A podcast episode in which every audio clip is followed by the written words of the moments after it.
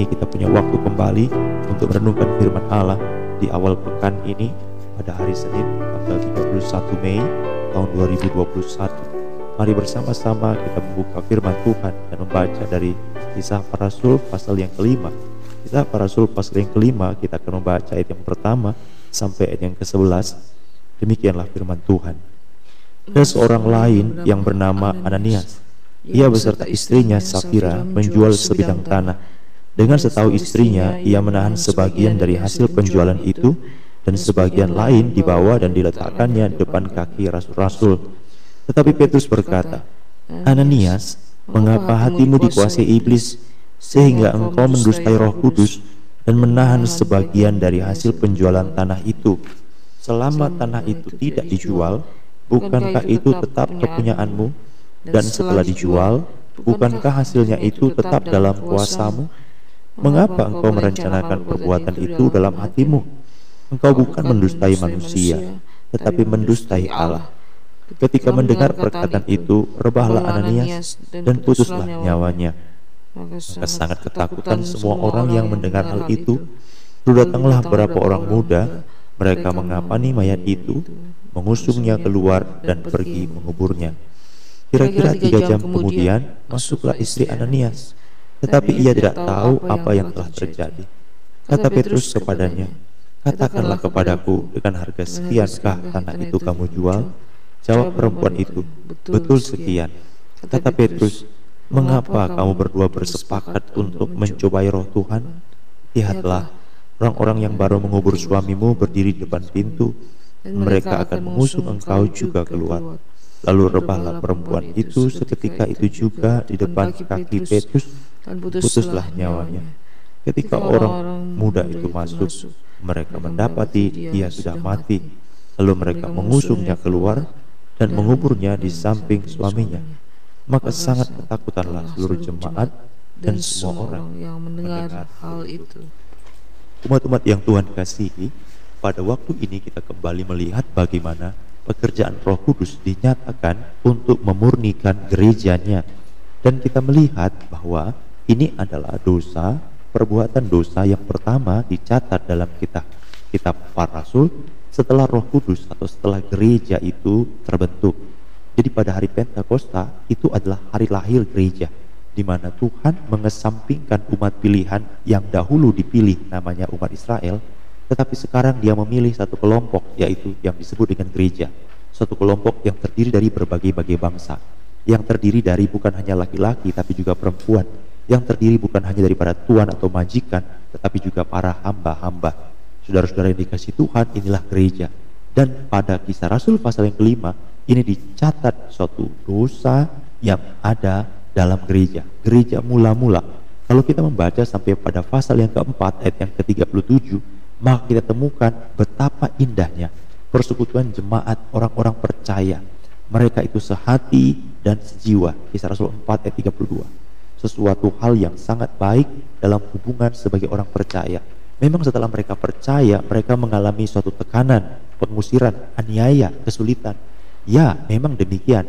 Karena Yesus Tuhan kita sendiri pun mengalaminya. Petrus waktu memberitakan kabar tentang Yesus Kristus, bahkan jelas-jelas nyata orang melihat dengan mata kepala sendiri ada orang yang lumpuh bisa disembuhkan oleh karena apa? Oleh karena nama Yesus yang agung itu. Tetapi pada waktu Petrus memberitakan tentang Yesus, maka pemimpin-pemimpin agama menangkap dia, memasukkan dia dalam tahanan, menyidangnya pada keesokan harinya. Dan ini bukan peristiwa yang satu kali terjadi, tapi merupakan suatu peristiwa yang berulang kali. Karena memang tantangan akan muncul pada waktu orang percaya kepada Yesus Demikian pula bukan hanya rasul-rasul, tetapi jemaat-jemaat. Mereka akan dieksklud, mereka akan dikeluarkan, mereka akan diasingkan dari persekutuan, dari perkumpulan orang-orang Yahudi. Sehingga jemaat-jemaat itu ada beberapa di antara mereka yang mengalami kekurangan, yang mengalami kemiskinan, yang mengalami pemutusan pekerjaan. Betapa sulit sekali. Nah itulah sebabnya jemaat-jemaat yang mampu memberikan suatu pertolongan karena mereka juga dilawat oleh roh Allah. Mereka juga dipenuhi oleh roh kudus sehingga jemaat-jemaat ini rela menjual daripada miliknya. Mereka memiliki satu pengertian bahwa apa yang mereka punyai itu bukan untuk mereka, tetapi mereka itu menjualnya dan uang daripada hasilnya itu diletakkan di kaki rasul-rasul untuk dibagikan kepada orang yang membutuhkan, yang memerlukan sokongan dan topangan. Betapa besar kasih karunia yang melimpah-limpah kepada mereka.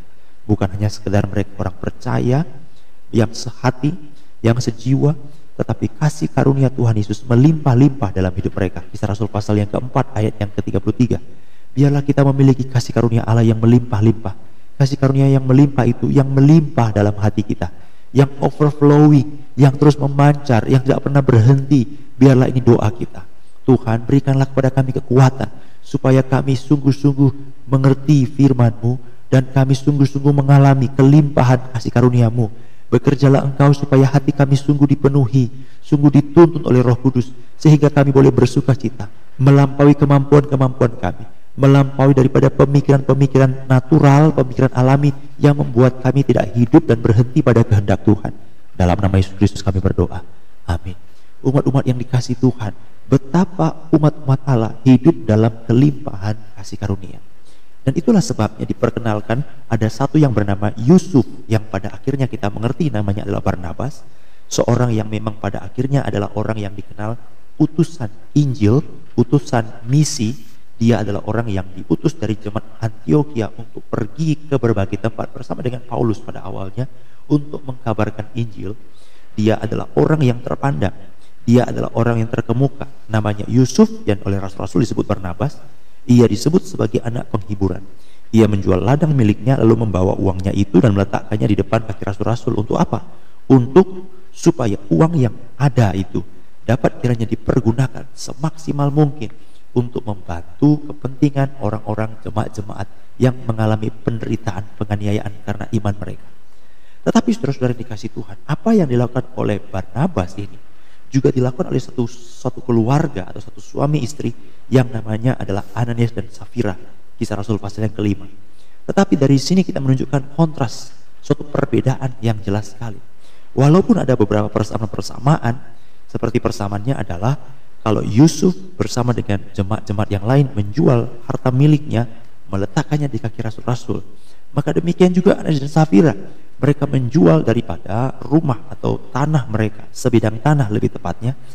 Ananias dan Safira beserta istrinya itu menjual sebidang tanah, lalu meletakkannya hasil penjualan itu di kaki rasul-rasul. Sama sekali, sama ya, sama ya, sama. Jadi ada beberapa hal yang memang sama dalam hal ini apa yang dilakukan oleh orang-orang ini dan yang dilakukan oleh Anas Safira sama. Tetapi mari kita renungkan pada pagi hari ini. Walaupun ada beberapa perbuatan-perbuatan, walaupun ada hal-hal yang terlihat sama, mereka bukan hanya melakukan perbuatan yang sama, mereka melakukannya dengan perlakuan yang sama, mereka adalah berada dalam satu kelompok yang disebut sebagai jemaat atau orang-orang percaya yang sama, tetapi sungguh saudara-saudara, jauh di dalam peperangan batin dalam hal rohani mereka tidaklah sama. Jadi ada yang berbeda. Inilah yang ditunjukkan oleh Alkitab. Bahwa sering kali gereja berhadapan dengan satu perbuatan yang sama. Perbuatan orang kudus dengan perbuatan orang yang tidak. Perbuatan orang yang tidak percaya dengan perbuatan orang percaya. Perbuatan anak Tuhan dengan perbuatan yang bukan anak Tuhan. Seolah-olah dari segi perbuatan kasat mata semua sama. Sama seperti Yusuf yang disebut Barnabas melakukan hal yang sama sama seperti orang-orang yang percaya lainnya melakukan perbuatan yang sama dengan Ananes dan Safira. Sama. Menjual ladang memberikan uangnya meletakkan di kaki rasul-rasul. Mereka hidup dalam satu kelompok yang sama. Sama-sama disebut sebagai orang percaya. Sama. Tetapi secara batin secara di dalam berbeda.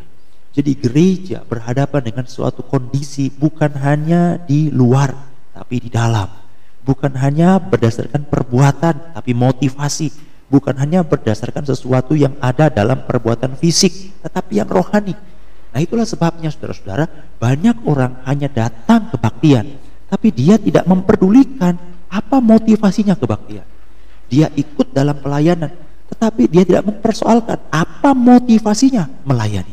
Dia memberi persembahan tetapi dia tidak bergumul apa dasar saya memberi persembahan Gereja berhadapan dengan hal seperti ini, saudara-saudara, karena dosa yang pertama yang masuk ke dalam gereja adalah sesuatu dosa yang secara kasat mata sama, tetapi secara rohani, secara batin, secara di dalam itu berbeda. Jadi siapa yang tahu? Tidak ada yang tahu. Siapa yang tahu Anes dan Safira seperti ini modelnya? Tidak ada yang tahu. Orang hanya tahu dia menjual tanahnya, betul. Orang hanya tahu dia orang percaya sama seperti orang lainnya, ya betul. Orang hanya tahu dia adalah satu kelompok yang ada berbaur dengan kelompok yang disebut dengan gereja ini. Betul, tidak ada perbedaan. Tetapi Allah lah yang tahu. Rasul Petrus berkata seperti ini, saudara-saudara, dalam pasal 5 ayat 2. Dengan setahu istrinya, ia menahan sebagian dari hasil penjualan itu. Jadi tidak ada yang tahu, hanya istrinya yang tahu bersama dengan Ananias. Tetapi Petrus berkata, Ananias mengapa hatimu dikuasai iblis sehingga engkau mendustai roh kudus dan menahan sebagian dari hasil penjualan tanah itu. Kita sisihkan dahulu pertanyaan lebih lanjut karena ini bukan persoalan besar. Artinya dia menjadi orang yang bersalah dan berdosa bukan karena uang itu dia tahan. Karena Alkitab mengatakan dalam ayat 4 itu adalah persoalan yang dalam kuasamu.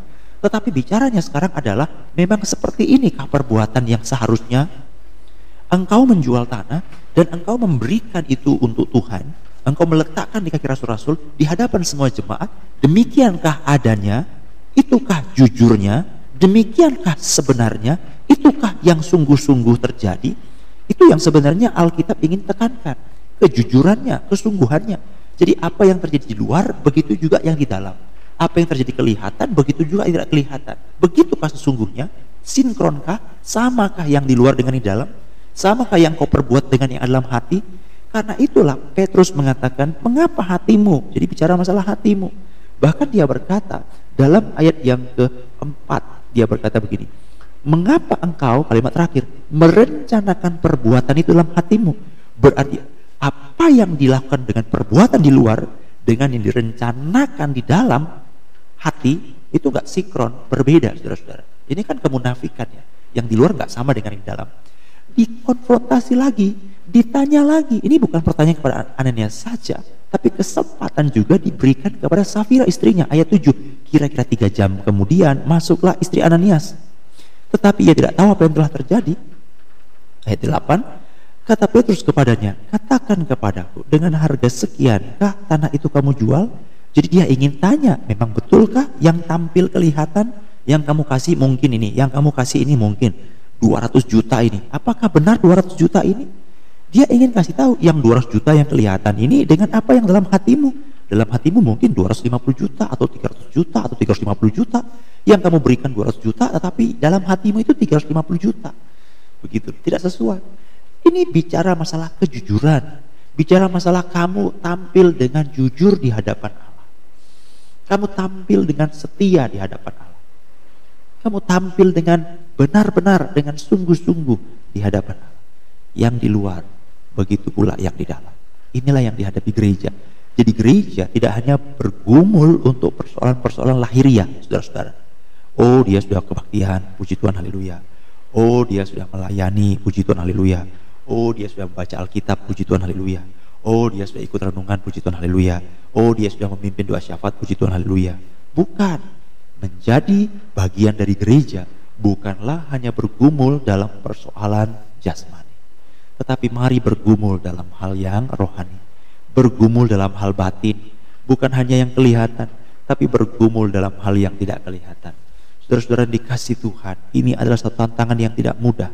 Menjadi orang-orang yang percaya adalah orang-orang yang tidak hanya bergumul dalam hal lahiriah. Karena dalam hal yang lahiriah sering kali kita berhasil, berhasil tapi gagal dalam hal yang rohani. Saudara-saudara dikasih Tuhan, penipuan iblis adalah membuat kita manis secara jasmani, tetapi kita pahit secara rohani. Membuat kita berhasil secara jasmani, tapi kita gagal secara rohani. Iblis akan berkata, tidak apa-apa, nggak usah kamu bergumul tentang batinmu, nggak apa-apa. Nggak usah kamu memperbaiki hatimu, nggak apa-apa. Nggak usah kamu pedulikan, mempergumulkan, memperbaiki motivasimu, nggak apa-apa Toh orang lain lihat kamu kebaktian kok. Toh orang lain lihat kamu terlibat pelayanan kok. Toh orang lain lihat kamu berkorban kok. Toh orang lain melihat. Toh orang lain melihat ini penipuan iblis. Penipuan iblis supaya kamu tidak sungguh-sungguh memperbaiki hatimu di hadapan Tuhan. Alkitab mengatakan nurani kita harus disucikan, saudara-saudara dikasih Tuhan. Ini bukan bicara masalah sesuatu perbuatan semata-mata, tetapi sesuatu yang disucikan hati kita yang dikuduskan. Kita harus mengerti, kita harus memahami bahwa apa yang kita lakukan, adalah sesuatu yang bukan lagi sesuatu yang berkaitan dengan hal jasmani semata-mata, tapi sesuatu hal yang disucikan, yaitu hati kita, nurani kita, yang betul-betul adalah bukan lagi berdosa, tetapi bukan lagi cemar, tetapi sesuatu yang murni dengan murni. Puji Tuhan. 1 Petrus pasal 3 21. 1 Petrus pasal 3 21. Juga kamu sekarang diselamatkan oleh kiasannya yaitu baptisan. Kalimat ini kita cermati dengan baik, yaitu baptisan. Maksudnya bukan untuk membersihkan kenajisan jasmani, melainkan memohonkan hati nurani yang baik. Sekali lagi, melainkan untuk memohonkan hati nurani yang baik kepada Allah oleh kebangkitan Yesus Kristus. Saudara-saudari kasih Tuhan, 1 Petrus pasal 3 21. Jadi kita memohonkan hati nurani yang murni. 1 Petrus 3:15. Kuduskanlah Kristus di dalam hatimu sebagai Tuhan. 1 Petrus 3:15. Kuduskanlah Kristus di dalam hatimu sebagai Tuhan. Kita lanjutkan lagi dan seterusnya haruslah dengan lemah lembut memberi perjawaban kepada orang, memberikan suatu apologet atau pembelaan iman. Ayat 16, dengan hati nurani yang murni.